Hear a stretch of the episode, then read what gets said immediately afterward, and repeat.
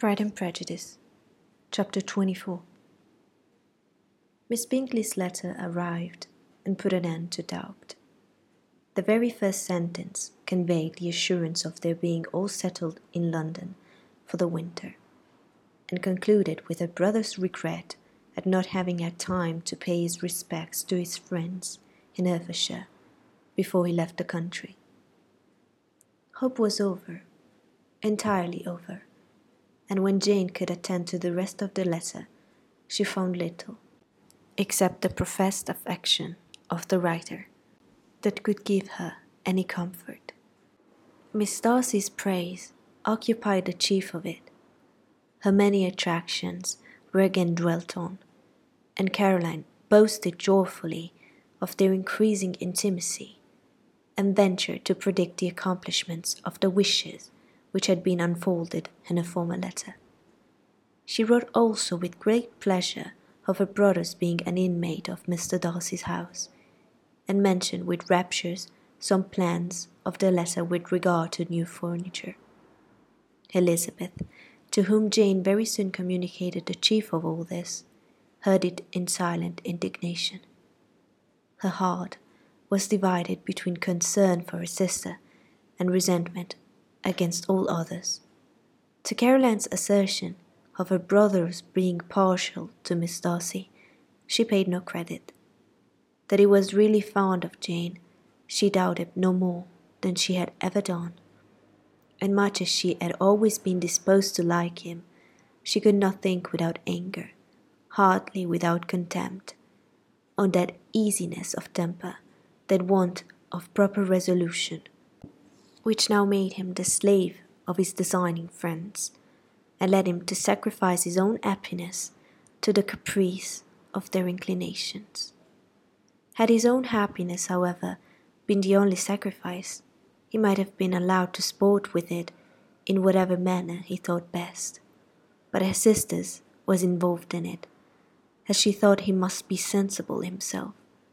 It was a subject, in short, on which reflection would be long indulged, and must be unavailing. She could think of nothing else, and yet whether Bingley's regard had really died away, or was suppressed by his friend's interference, whether he had been aware of Jane's attachment, or whether it had escaped his observation. Whatever were the case, though her opinion of him must be materially affected by this difference, her sister's situation remained the same, her peace equally wounded. A day or two passed before Jane had the courage to speak of her feelings to Elizabeth, but at last, on Mrs. Bennet's leaving them together, after a longer irritation than usual about Netherfield and its master, she could not help saying. Oh, that my dear mother had more command over herself. She can have no idea of the pain she gives me by her continual reflections on him. But I will not repine. It cannot last long. It will be forgot, and we should all be as we were before. Elizabeth looked at her sister with incredulous solicitude, but said nothing. You doubt me, cried Jane, slightly colouring. Indeed, you have no reason. He may live in my memory as the most amiable man of my acquaintance, but that is all. I have nothing either to hope or fear, and nothing to reproach him with. Thank God, I have not that pain. A little time, therefore, I should certainly try to get the better. With a stronger voice, she soon added, I have this comfort immediately that it has not been more than an error of fancy on my side, and that it has done no harm to any one but myself. My dear Jane, exclaimed Elizabeth, you are too good. Your sweetness and disinterestedness are really angelic. I do not know what to say to you. I feel as if I had never done you justice or loved you as you deserve. Miss Bennet eagerly disclaimed all extraordinary merit, and threw back the praise on her sister's warm affection. Nay, said Elizabeth, this is not fair. You wish to think all the world respectable, and you are hurt if I speak ill of anybody. I only want to think you perfect, and you set yourself against it. Do not be afraid of my running into any excess, of my encroaching on your privilege of universal goodwill. You need not. There are few people whom I really love, and still fewer of whom I think well. The more I see of the world, the more I am dissatisfied with it, and every day confirms my belief of the inconsistency of all human characters and of the little dependence that can be placed on the appearance of either merit or sense. I have met with two instances lately.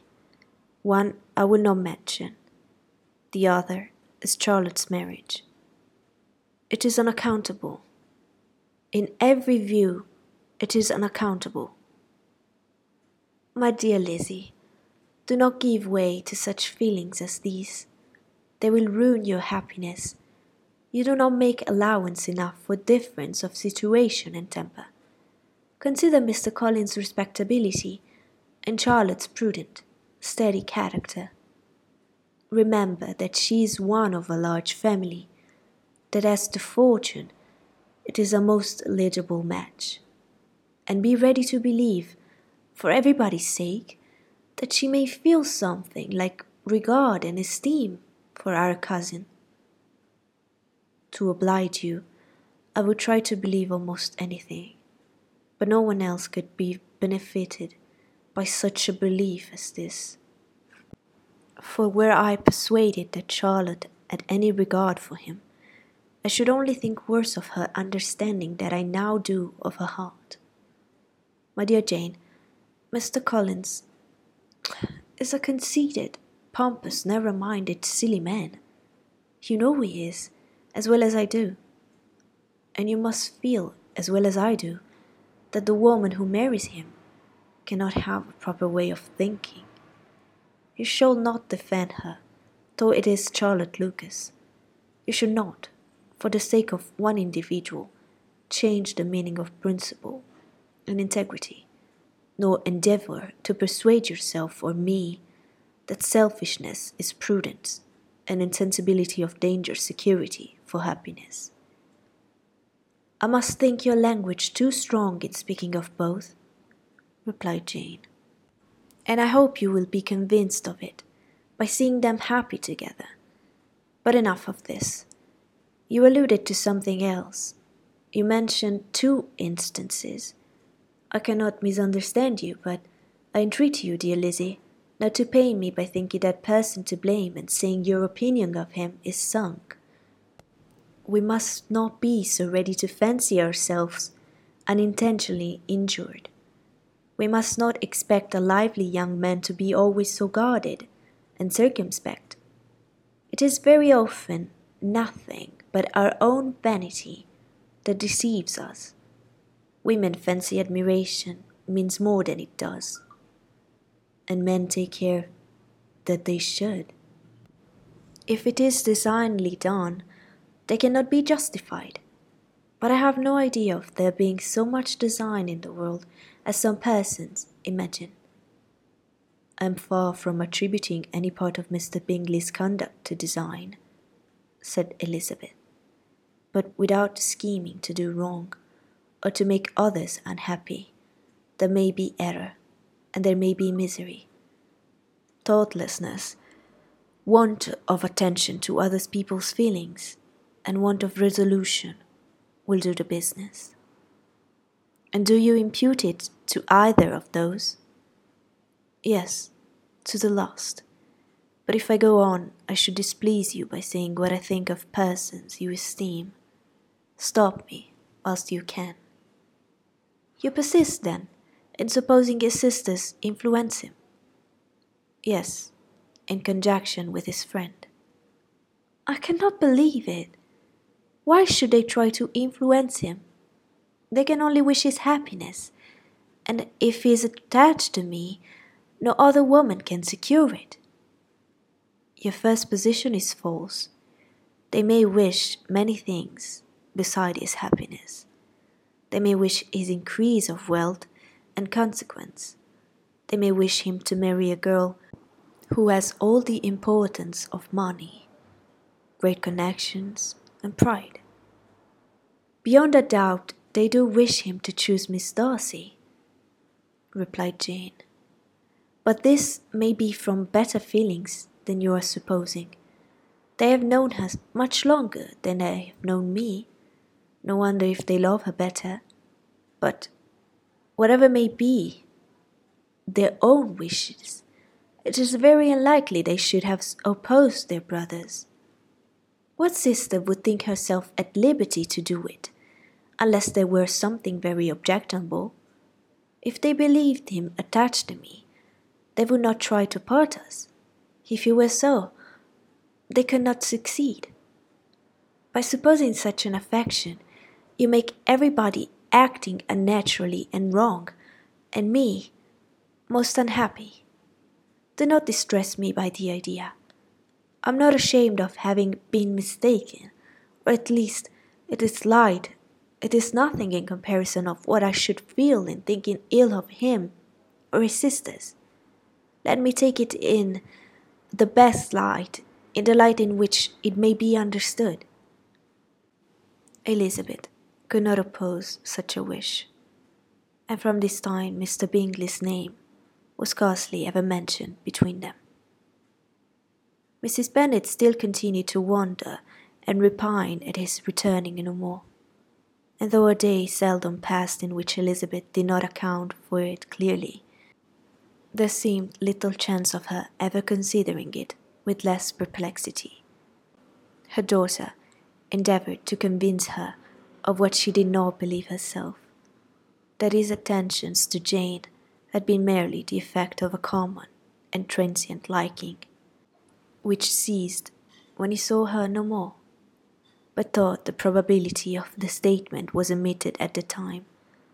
She had the same story to repeat every day. Mrs. Bennet's best comfort was that Mr. Bingley must be down again in the summer. Mr. Bennet treated the matter differently. So, Lizzie, said he one day, your sister is crossed in love, I find. I congratulate her. Next to being married, a girl likes to be crossed in love a little now and then.